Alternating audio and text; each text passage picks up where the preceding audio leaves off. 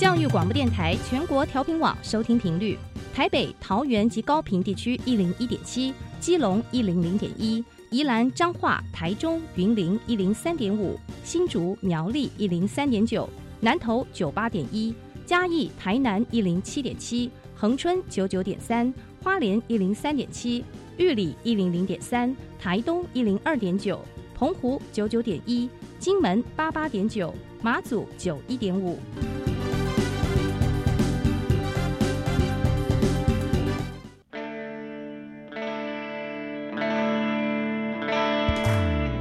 时时有惊喜，生活处处是学习。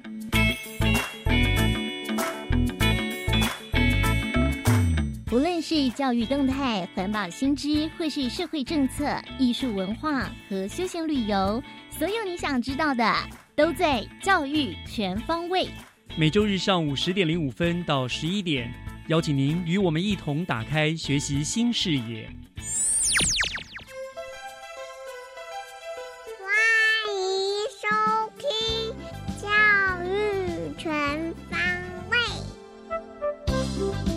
早安，各位亲爱的听众朋友们，欢迎收听三月十九号的《教育全方位》，我是岳志忠。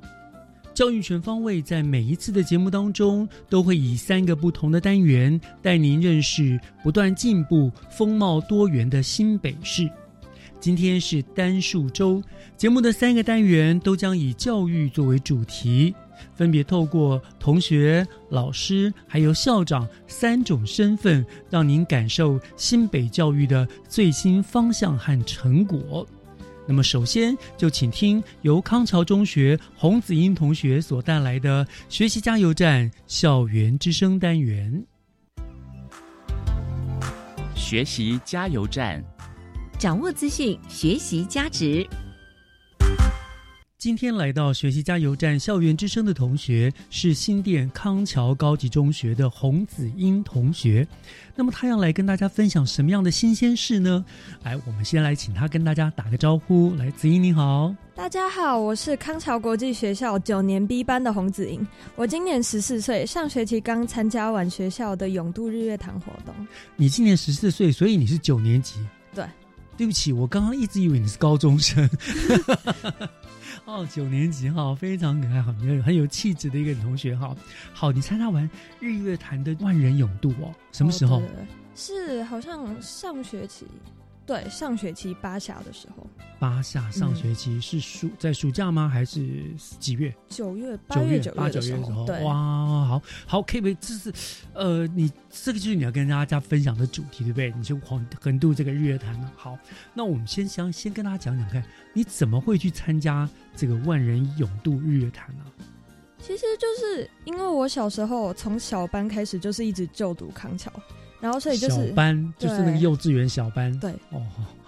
所以就是，就之前从那些有哥哥姐姐的同学的家长就已经听到，哦，讲到会有像这种活动。嗯，所以其实以前听到就觉得，因为从就是我们学校有很多精英活动，从九年级的圆梦雪山，八年级的合呃圆梦合欢山，然后还有就是现在这个九年级的永渡日月潭跟十年级的单车环台，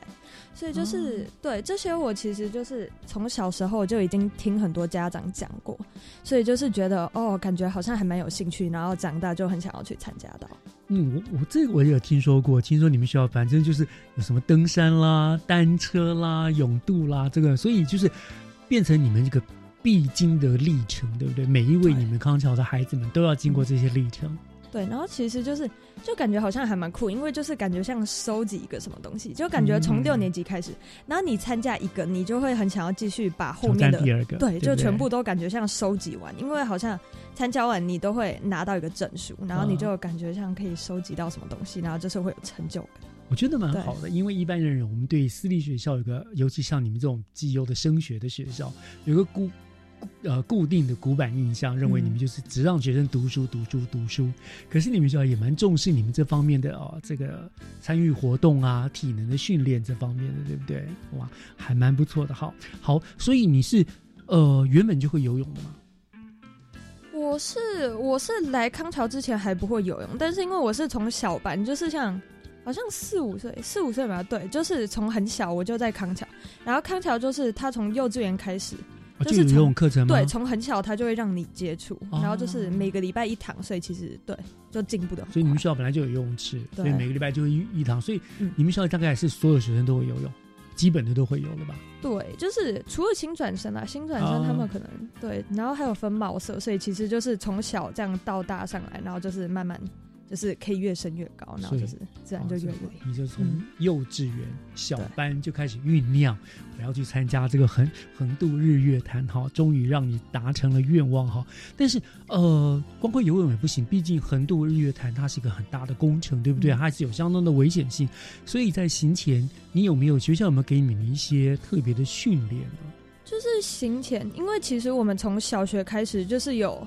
像这种，就有点像一个期末叫那个什么长泳，嗯，长泳就是连续有六十分钟，中间不能站起来，所以其实就是我们已经有受过长泳的训练，就是从小学。但是当然就是去日月潭之前，我们有就是提升这个，就是像会比较常游长泳，就是在去那个之前前几个礼拜嗯会多做几次长泳训练，就是让我们哦熟悉，然后就是体能还有肺活量会比较好一点的。然后还有我们还有就是另外在外面的呃开放水域的训练，然后在碧潭嗯，好像有开两场，然后就是你可以两场都去，也可以去一场就好。然后去那里你就是嗯，一直游一直游。对，就是一直游，它就是会让你这样来回游，然后就是可以训练。哎，那我记得在很多日月潭的时候，他们因为我之前曾经陪朋友去过，朋友有我在旁边加油而已哈，他们身上都会背着一个祝福的符，所以你们也会有，在我们是训练的时候就有吗？我们在学校有试过，有试着拿鱼雷浮标游，嗯。然后就是老师他有先教我们怎么运用那个浮标，然后在学校游泳池，因为先踩先踩得到地板，所以他就是先教我们用那个，然后让我们熟悉之后，就是去开放水域，然后才真的就是在踩不到地方就有对踩不到地板的情况下，然后就是用哦，所以有就常的去嗯练习了。那你这次在日月潭游了多久时间？我们因为我们是分小组，嗯，然后我现在我现在貌色比较高，但是因为我那个时候是刚从国外转学回康桥，所以那个时候我貌色比较低。然后我们这一组游三个小时左右，但我们学校最快的好像就差不多一个半小时就游完三千三百公尺。太强了，三个小时在水里面游，真的太厉害了哈。哦，所以我想那个训练是有帮助的啦。我想嗯回过头来就问问，那在整个训练的过程当中啊，有没有什么你觉得特别辛苦或特别开心的事？有没有曾经想过放弃？想过放弃，其实是没有，因为就是我从很小就在康桥，然后因为我本身也就是在外面我是滑冰选手，所以我哦花了十年，所以这个想要放弃的念头其实没有。嗯，对康桥就是有个不放弃的对就是精神这样。对，而且我觉得我都已经就是训练那么久了，就现在放弃，那之前这些全部都是白费。是，那有没有什么比较有趣的或者难忘的在训练的过程当中？训练的过程当中，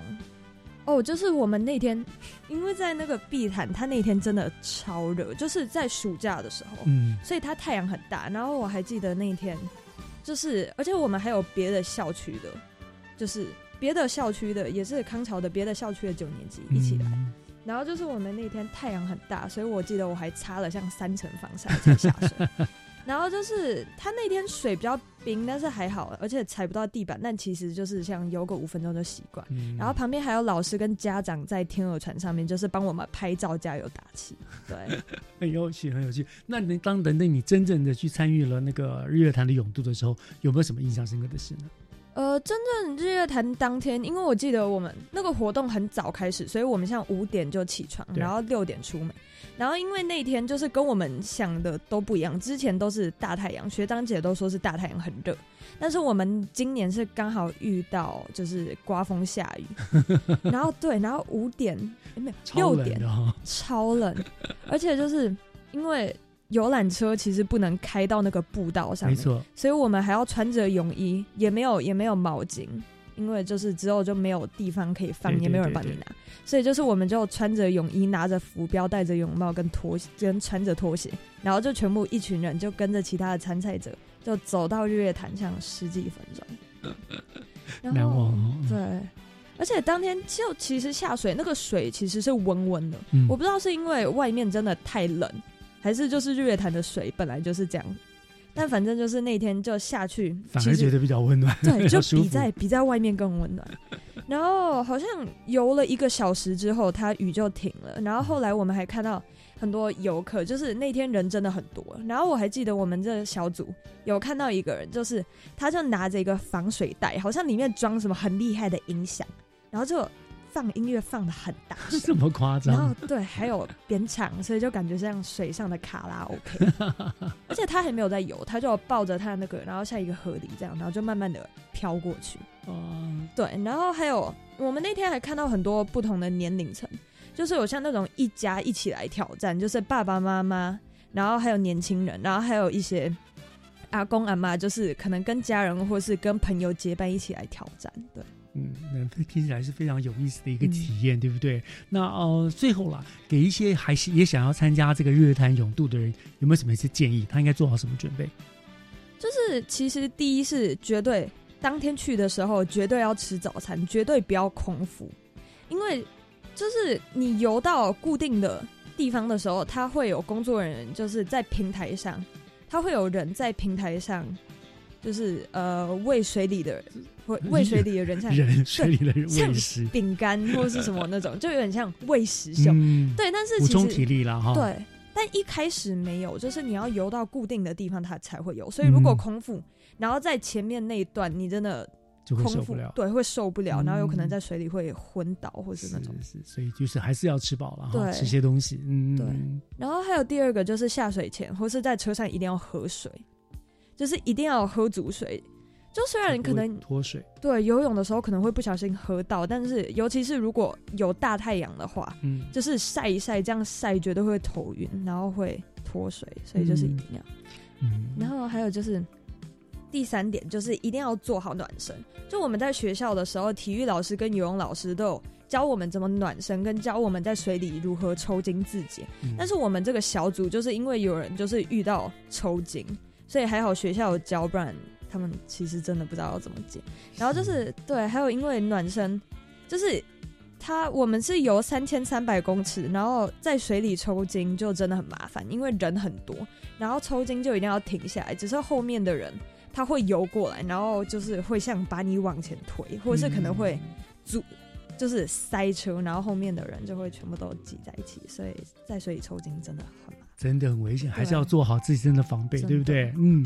哇，好，我想真的很很精彩的分享啊，真的非常谢谢我们新店康桥高中的这个洪子英今天来跟我们做的这个横渡日月潭非常有趣的经验分享。我们也欢迎有机会的话呢，欢迎你再来我们节目中跟大家分享其他新鲜事，好不好？好，谢谢主持人，谢谢。谢谢。接下来请听教师小偏方。讲台下的教学经验良方，请听教师小偏方。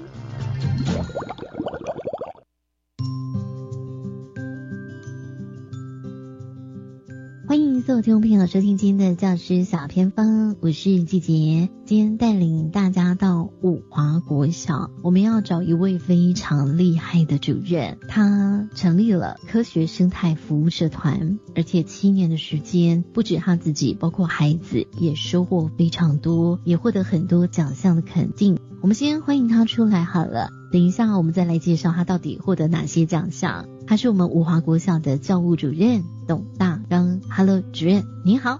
季姐好，各位听众朋友大家好。谢谢主任今天在空中陪伴我们。当然呢，我们的主任也是我们五华国小科学生态服务学习社团的指导老师，也是学校的自然领域科任老师，曾经担任过辅导学务主任，现在是教务主任了。那主任，您真的获奖无数诶。孩子获奖无数啦，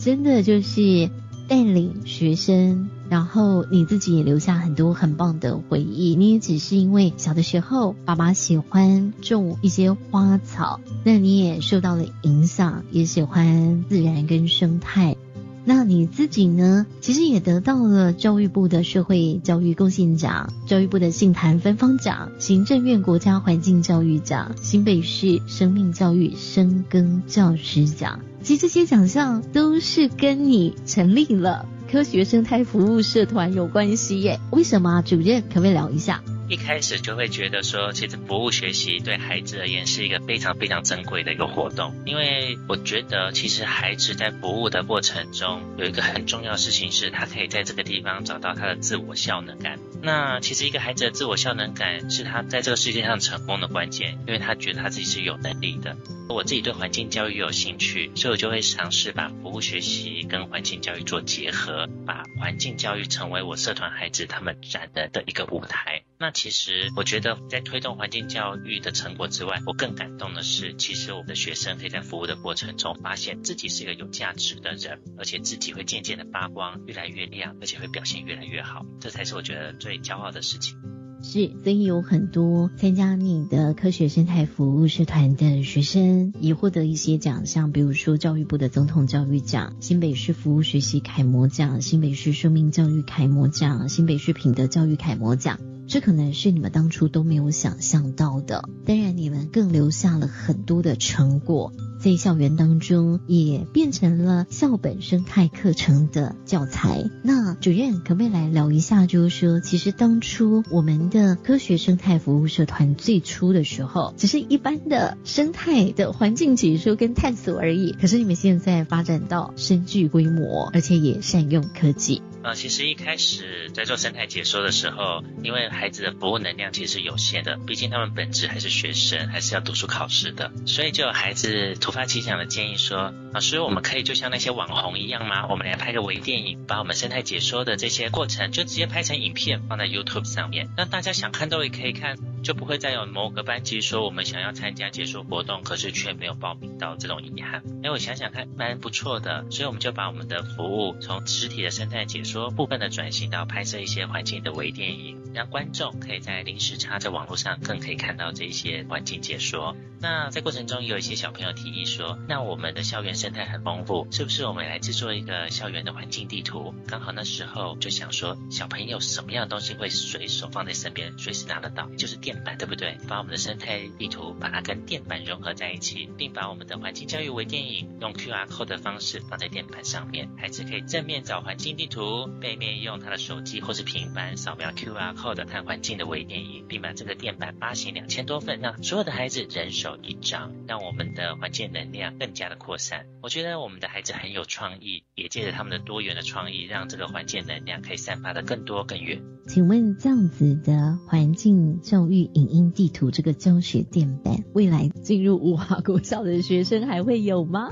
当然会有啊。那其实我觉得哈，有的时候服务学习跟环境教育是一个感动生命的过程。其实我那时候也有担心一些经费的问题，毕竟印制电板不贵，也不会算太便宜。可是当时就有一个退休老师小文老师，他就跟我说，经费不用担心，我要退休了，你需要多少经费我捐给你。所以那时候我们就印制了蛮大量的教学电板，可以供好多届的学生使用。其实我真的觉得，当我们有一个怨念去做一些对社会有意义的事情的时候，身边就会有很多正向的人靠过来支援我们，太棒了，真的，而且善会做一个循环。不过大纲主任，你也不断的有创新，因为我们在环境教育地图像影片好了，教学电板可以扫 QR code。那其实，在一百一十年，你们有一个影音寻宝廊道的建制，其实这个更有趣哦。那个时候也是孩子的发想，孩子跟我说，他觉得学校里的植物解说牌很无趣，因为一般的植物解说牌上面就是植物的名称，或许有英文的名称，然后会告诉我们它会长多高，它是什么科什么属的学术内容。孩子们就说，老师，如果我们想跟植物做朋友的话，我想知道是植物有趣的故事啊，而不是这些学术的知识。我们是不是可以善用像是写写猜谜的故事，或是一些古诗绝句，或是一些新式的技巧，来帮植物写？诗师帮植物写谜语，然后做一个文学式的故事介绍，把每一个植物上面绑上文学的故事，让社区民众或是学弟妹走着我们校园的生态廊道的时候，就可以用文学去认识植物。物的故事，而不再是死板板、冰冷冷的学术知识。所以我们就建制了这个校园文学的生态廊道，用文学去认识所有的植物生态。太好了！现在你们很像也是结合了 SDGs，也配合学校的双语，就有双语影音导览地图这个部分又怎么做呢？这个其实真的是感谢我们五华国小好多优秀的前辈。记得有一位退休的吴望如校长，他在学校当美术老师的时候，真的是影响深远。他让学校的每一届毕业生都留下了一个艺术集体创作，毕业生送给学弟妹的礼物。这些礼物好珍贵，我就跟社团的孩子一起思考，有没有办法让这个艺术作品更加活化、更加有价值？我们就发现里面其实好多的作品都是跟现在联合国永续发展目标 SDGs 是非常类似的。举例来说，有一个孙悟空大闹水晶宫的作品，里面竟然所有的媒材是用废弃的铁铝罐的铝片制作成的；有一个杰克与魔豆的作品，它的媒材是用保特瓶的瓶盖做成的。我们就发现，如果我们把这些艺术集体创作跟联合国的永续发展目标做结合，那是不是会更有趣呢？所以我们就开始为每一幅艺术作品讲环境教育、讲永续发展的故事。因为结合我们的双语政策，我们就鼓励孩子用中文说一遍，也要用英文说一遍。或许外国的孩子有机会看到了，或许纯粹是想学英文的孩子有机会看到了，我们都能够去扩散我们学校的译文，扩散我们学校的永续发展。所以呢，这就是我们学校今年正在努力的双语译文影音地图正在积极努力的故事。我们的科学生态服务社团七年前就是号召，只要有兴趣的孩子们就来参与。但现在很夯哦，我们高年级同学哦，蛮多都想来，所以们也要甄选是吧？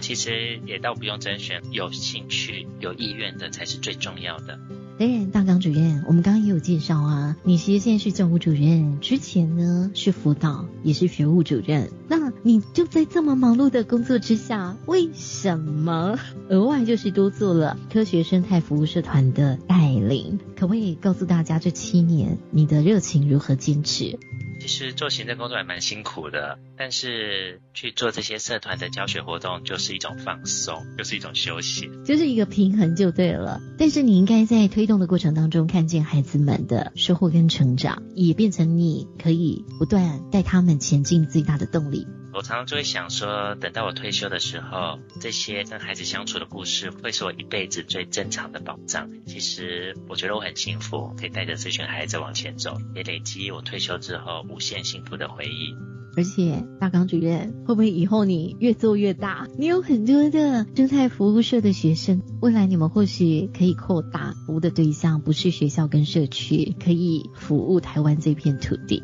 其实常常跟孩子分享，我希望他们能像蒲公英一样，在这个社团结束之后，到了其他地方能够继续发光发热，就像蒲公英散播在很多的地方。有一次呢，我带着孩子在参加科展的时候，有一个小女孩子跑过来，所谓女大十八变，我都不太认识她是谁了，但是她很开心的跟我说：“老师，我今年有自己去报了一个生物的科展活动，因为我记得您说过环境服务的研究不可以小学毕业就结束，要继续深耕，所以我到。”国中高年级，我还是努力的做生物的研究，希望能为这个环境尽一份心力。我觉得最感动是孩子离开我身边的时候，继续为环境努力，为服务学习努力。谢谢今天五华国小的董大刚主任了，跟我们分享以服务学习推动环境教育，但让我们感受到的是，用环境教育或是服务学习，也推动了生命教育。今天就再次谢谢大刚主任的分享哦，感谢您，谢谢季姐。以上就是今天的教师小偏方，我们先休息一下，等一下回来请锁定由岳志忠老师主持更精彩的教育全方位。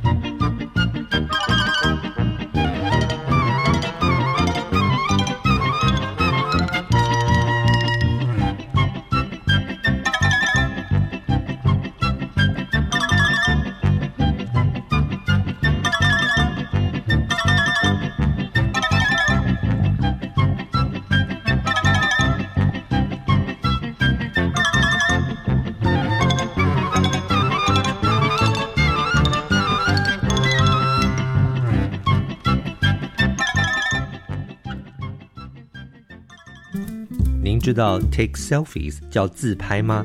？Home cooked food 就是家常菜。要怎么用英语聊这些话题呢？就让超级英语通来教您吧。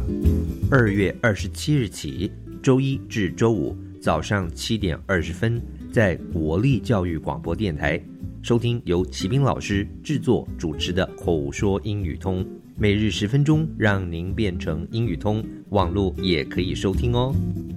我是中低收入户学生，又住校外，这样可以申请多少租金补贴呢？教育部补助大专校院弱势学生校外住宿租金补贴，补贴金额依租赁所在县市区域，每月补助两千四到三千六百元。那什么时候可以申请啊？依照学校锁定期程申请，补贴期间上学期是八月到隔年一月，下学期则是二月到七月。以上广告由教育部提供。饮用水、泡面、罐头、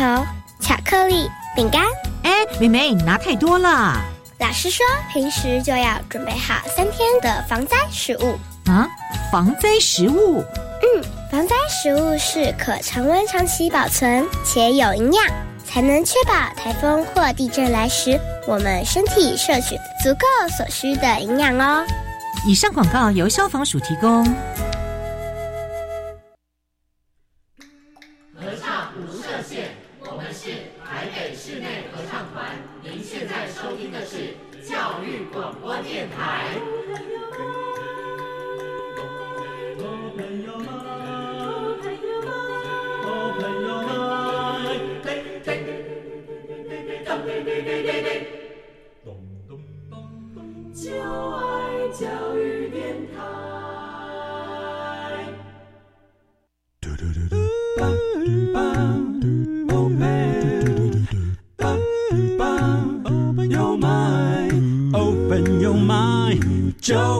教育电台。嘟嘟嘟嘟咻比嘟爆打开您的幸福生活新视野，请听《学习城市万花筒》。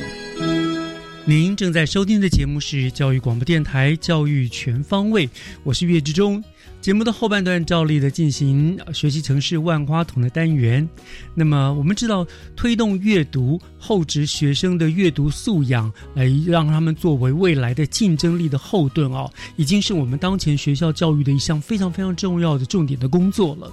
那么万花筒的单元今天就要以推动阅读作为主题，我们特别邀请到了新北市阅读磐石学校。中原国小的黄梦慧校长呢，来跟听众朋友们介绍中原国小是怎么样来推动阅读，以及他们推动的特色和成果。呃，校长你好，哎，志忠大家好。非常感谢我们知道校长现在其实很忙哈啊，今天特别拨冗来到我们节目当中哈。校长首先跟大家介绍一下吧，中原国小到底是在我们新北市的什么地方啊？哦，我们中原国小在我们新北市的三峡。三峡。对，如果大家有去三峡老街，把老街走到尾，一直直直的走，就会到我们学校。那我们学校就是在那个渊山底下，我们号称是渊山底下最美的城堡学校。哦，也是座城堡学校。好，那我们这边当然要先恭喜中原国小了。好，你们今今年再度的获选为新北市的阅读磐石学校，而且你们将要代表新北市去参加教育部全国的评比，对不对？对，嗯，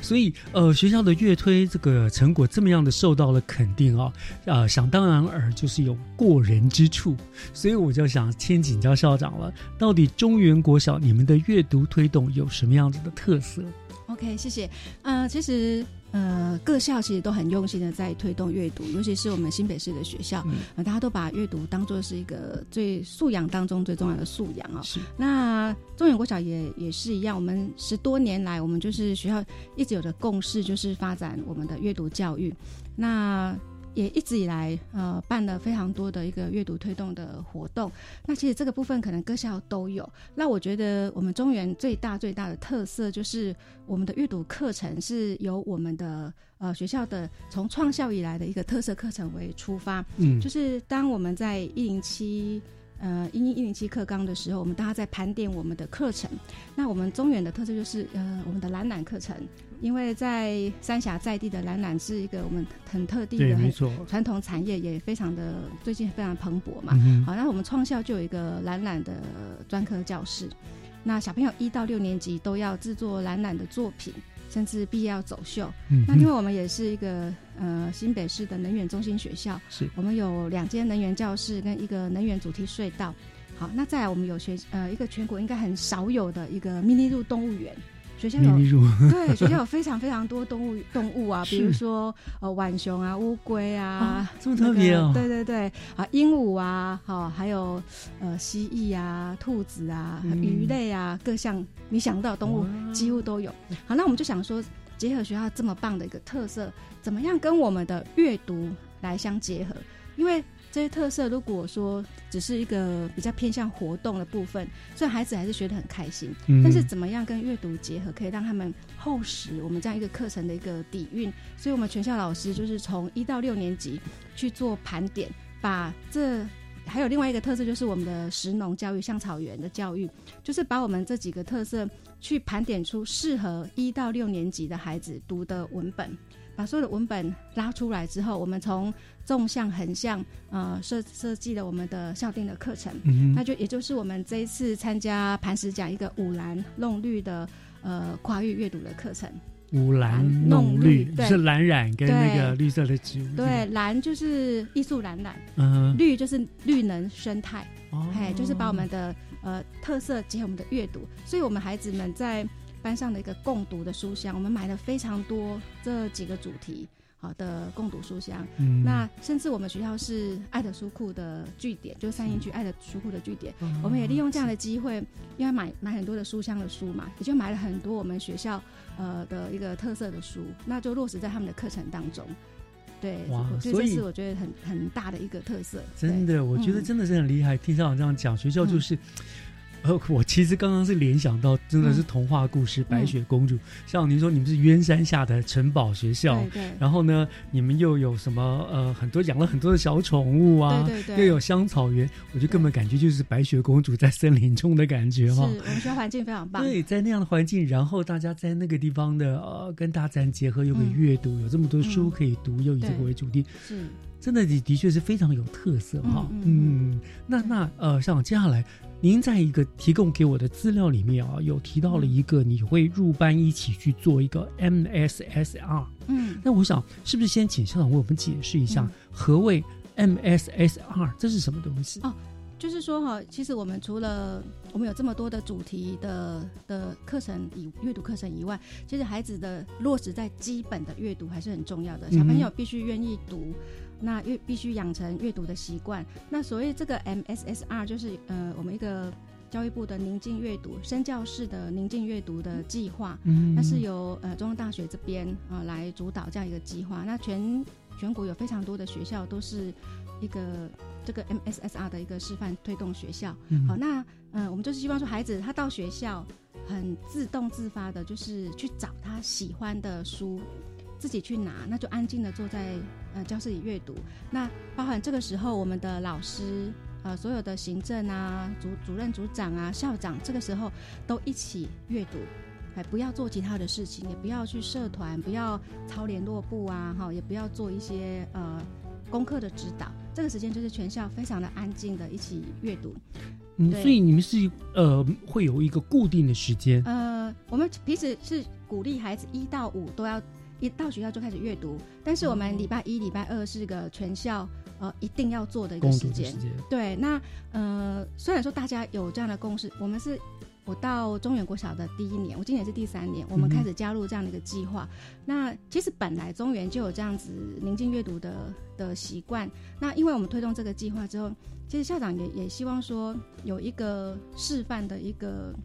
呃，效用了，就说，哎，我新到这个学校，那我也要让老师知道说，哎，其实我跟大家一样，非常的重视阅读。那阅读也是我一个校务推展很重要的一个一个要努力的一块。所以一来就是说我进到班上阅读，呃，也可以去认识每一班的孩子，每一班的老师，因为疫情当下，其实大家都戴着口罩嘛，那其实他们路上看到也不太知道说，哦，这是新校长，对，也让孩子认识我。那另外一个就是说，也让老师知道说，哎，其实我们学校参加这个计划是是真的是完整的。好，那有些老师他们可能说，哎。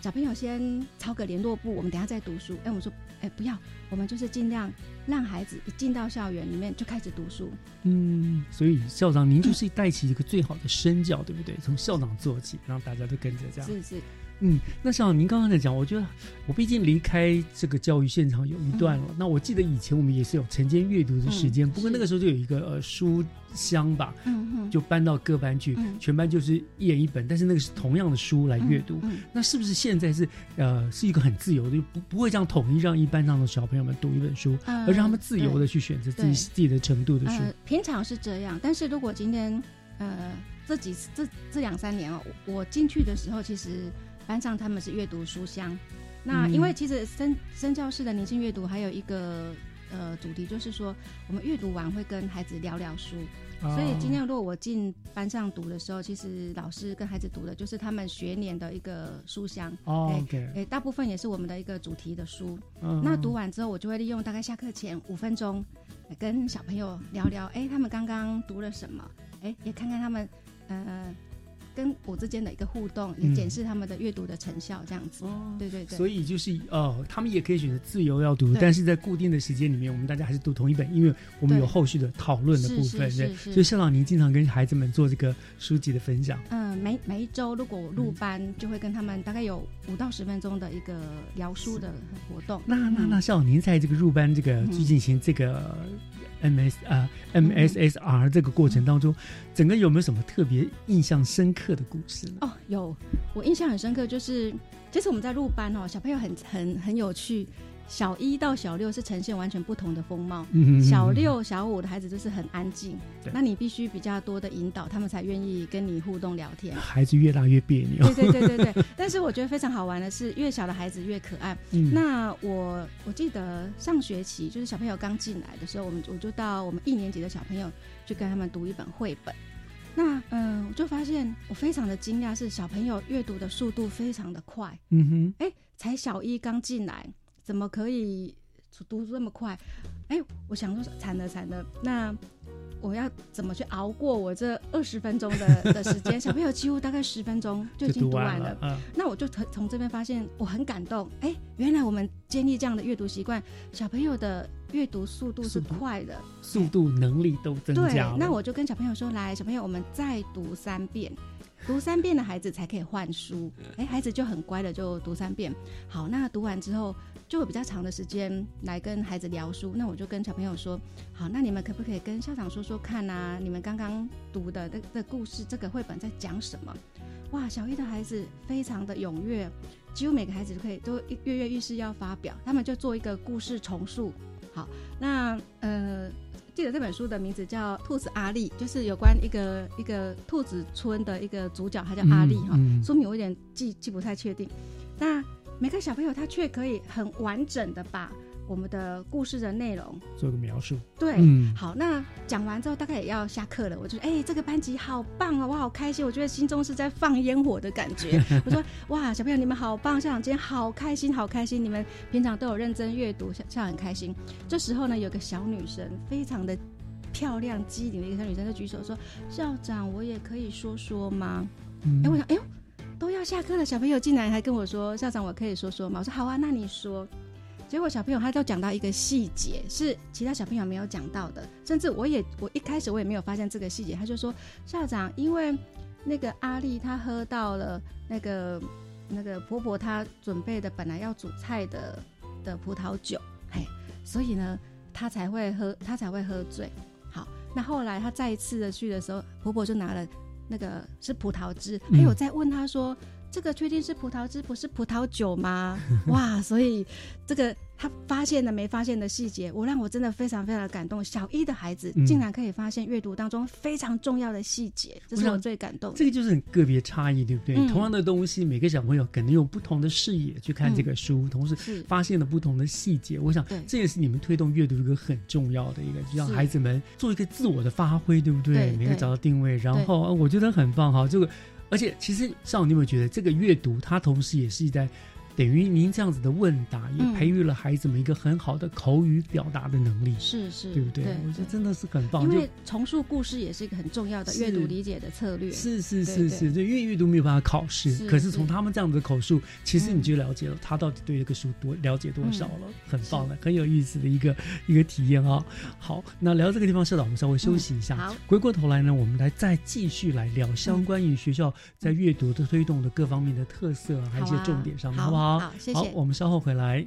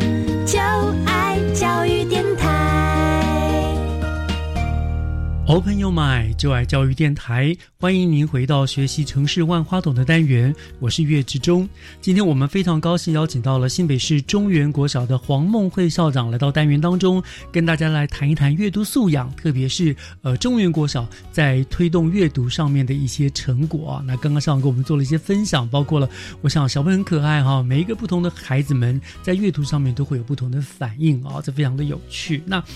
呃，接下来我想有一个问题哈，这就是我们知道，其实推动阅读，老师当然是很重要的一个推手，嗯对不对？但是我们也晓得，其实光靠老师的力量是不够的，因为老师还有这么多的急务要处理啊，对事情对不对？所以，呃，那我知道我们新北市有非常多的所谓的阅读志工，嗯我前一阵子也为新北市培训的阅读志工研习上了一堂有关于阅读的声音美学这样子的课程、嗯课程，所以我知道阅读志工很多。那我想就这个问题请教校长，你认为哈阅读志工？特别是在中原国小的阅读志工，在整个你们阅读的推动上面，他们扮演了什么样子的一个角色？好，谢谢。真的，呃，学校里如果没有阅读志工啊，其实在推动阅读会非常非常的辛苦。嗯，那我们中原非常幸运，我们有大概五十多位的阅读志工。那以我们学校的规模，我们才二十六班，我们全校的小朋友才五百六十几位的小朋友，可以有五十多位的阅读职工是非常非常的不容易。而且我们这个阅读职工是在学校的服务非常活跃的。那他们当然有呃分为图书馆执勤啊，还有说故事啊，还有录班。呃，比如说我们做 MSSR 的时候，有少数的特殊的孩子，他没有办法自己这样子宁静的阅读，我们的这些志工就会陪伴他们做宁静式的阅读。那最特别的就是，因为我们结合我们的呃在地的特色的课程，有很多的做很多的课阅读的课程的推动，那所以我们要结合这些课程，做了很多的主题呃书展的活动。那这个书展的活动就是包含乐推老师他会先设计学习单，啊制制作一些呃简报，到图书馆来做呃宣导，让小朋友来参观图书馆的时候进行这样主题的一个阅读。那我们这些志工他们就要进行很多很多的准备工作，啊、包含呃书展的部分，或者是主题阅读的一个活动的推动，那甚至我们的闯关，比如说我们的懒懒活动、懒懒的阅读，他们读了。呃蓝蓝的书籍之后，必须做一些配对的闯关游戏，嗯这些志工就要来做这些配对的关主。那比如说我们的能源，我们的能源车呃的制作或者展示，一些书籍的阅读之后，他们有一些呃能源的主题的，不管是书展还是主题活动的呃课程，都是由我们的志工来负责。那最厉害的就是我们这些志工哦，他们不只是会说故事，嗯他们后来也发展了他们演的能力。好 对对对对对他们都会自己呃编剧本，啊，自己做道具。这个道具是真的是非常非常职业等级的 的精美的一个道具。好，那甚至也自己主持，以前是老师主持，现在他们也可以呃自己主持活动，跟小朋友做互动。那他们也定期的呃有一些真人的一个课程，我们就安排学校老师帮我们的呃图书馆职工上课，对，包含怎么说故事，刚刚、呃志中提到的嘛，一些声音表达，对。啊，甚至怎么样吸引孩子，好、那怎么样做课程的安排，我们都有很一系列的课程让我们的志工来学习。那所以志工的凝聚力非常非常的高，呃，它主要就是由我们科研组长跟我的乐推老师来带领他们，他们感情非常好，常常就会在学校有一些呃茶叙啊、聚餐啊，就是他们真的已经是阅读职工变成他们的好姐妹，是哎对对对，所以他。真的帮助学校很多，好，甚至我们呃办理募书活动、校庆活动，帮忙募书。在我们还还没有开始募书之前，其实我们的志工就已经在私下帮我们做一些募书的一个努力。就是像我今年的校庆，还没有开始真正募书开跑，他们把我们的第一阶段的那个募书款都已经达标了。对，所以我们这三年哦，就是靠着我们的努力跟志工的协助，我们这三年这么小的学校，我们募了大概八十几万，八十八万左右。好厉害，所以他们不管是人力的。人力的协助，嗯甚至哦资资源的一个协助，那都自掏腰包哦嗯买了很多的礼物给小朋友，哎，是非常非常大的一个帮助。我觉得这些阅读志工真的是活菩萨啊，真的是是帮助很大。你想想看，其实如果没有他们的话，嗯，一个校园内的阅读其实。多少就会比较单调，是。因为老师真的没有那么多的时间还要又要演，又要说，又要唱，又要跳给孩子们，对。对不对？所以有了这些志工们的帮忙之后，嗯。让整个阅读更立体、更活泼了。是是。那我也觉得中中原国小在阅读这个方面可以说是个非常富裕的学校哈，里对面有这么多的藏书，是是。里面有这么好的环境，然后有这么多的志工，你说五十位，50然后多以以学校的比例来说，真的很算很多了耶，对不对？而且很多都是从创校就待到现在，有一嗯。些、嘿，甚至我们职工住台北市的，是哦，嘿，住新店的，对啊。他们还继续回来。是啊，所以我觉得难怪你们会得到新北市的阅读磐石哈，这个这个这个肯定，因为你们的底蕴真的太好了，有这么多的人真的很共同感谢他帮忙们非常是感谢是是是是是。好，那我想这个都是呃你们目前都会不断的在推动进行。刚刚跟校长聊天的时候知道，嗯去年你们第一次获得了新北市的阅读磐石奖的学校，嗯今年是第二度获得了，对不对？对嗯，那好，这个表示这两年呢，在校长的带领之下，还是非常的出色。那是不是也请校长再跟我们谈谈？那未来呢？未来你们对于这个阅读教素养的教案啦、嗯命题啦，嗯还要有还有什么样子的一个计划呢？哦，是，呃，其实我们真的要很感谢中原的历任的校长啦，他们真的在阅读上面做了很多的扎根。嗯那所以我们就在这样的基础之下，让呃再帮中原找一些资源。那呃很幸运，就是说我刚好到中原的呃那一年，我有加入一个中华未来学校教育学会。这个学会是由我们的前教育部长吴清基吴部长、嗯他所所主持的哈，他就是他有有一个很大的计划，他想要让我们的整个素养教育更加的一个在我们台台湾更加的扎根跟落实。他做了一些呃可能部里还没有办法做到的一些事情，因为我们有一有一个就是部长的学生啊，一个邱董事长，他捐了很大很大一笔的一个经费给、嗯给部长，那邀请了很多的专家学者，我们就是要呃开发呃从小一到高中的一个素养导向的教案。跟命题。嗯嗯那我刚好就是负责国小呃阅读素养的这一块。那我带了大概二十四个老师，从呃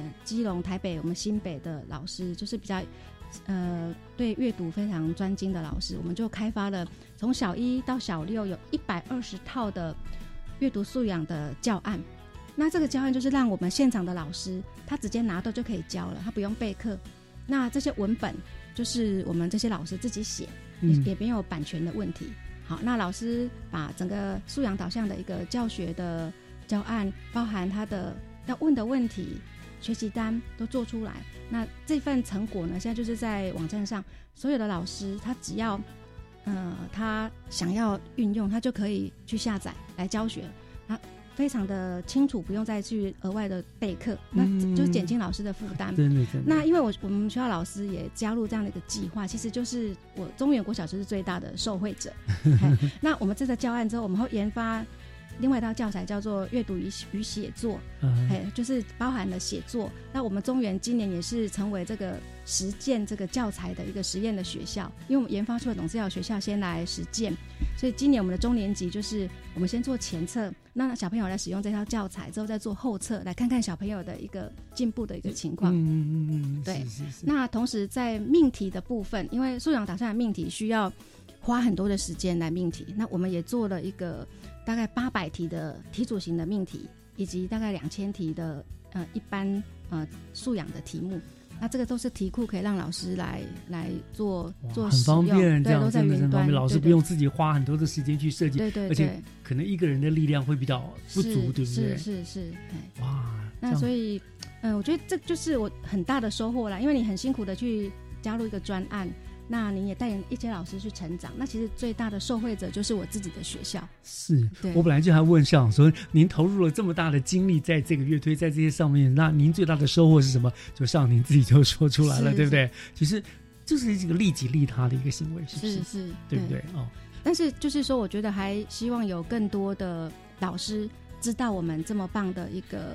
呃产出，嗯因为真的是花了很多的时间呕心沥血。因为我自己有我没有自己写教案，但是我有自己投入那个素养命题，真的那个每一个题目都是我们绞尽脑汁、呕心沥血这样子把它命出来的。所以像你们这个命题提出来的东西，就是放在网站上面，对有所有的老师。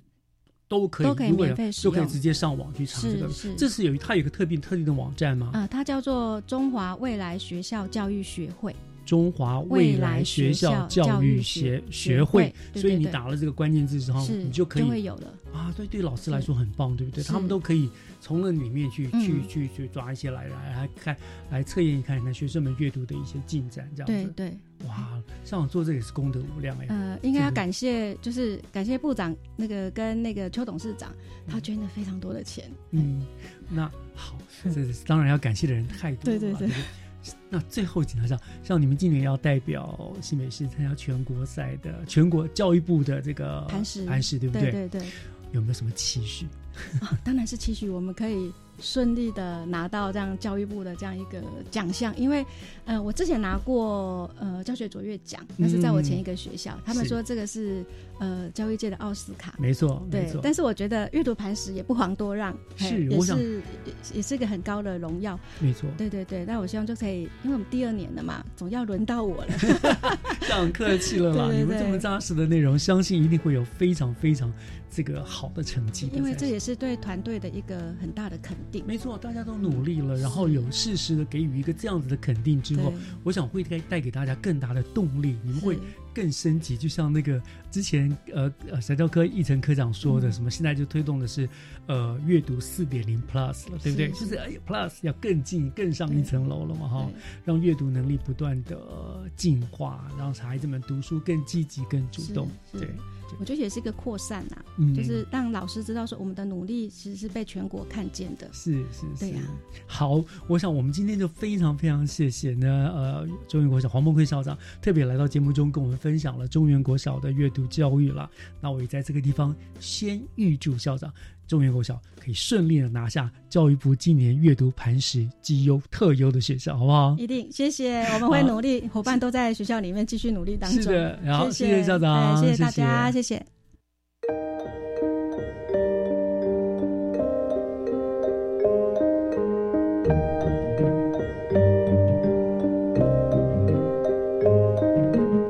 感谢您和教育全方位共度了今天的五十五分钟。我是岳志忠，祝大家健康开心。下个礼拜天上午十点零五分，我们教育广播电台频道再见，拜拜。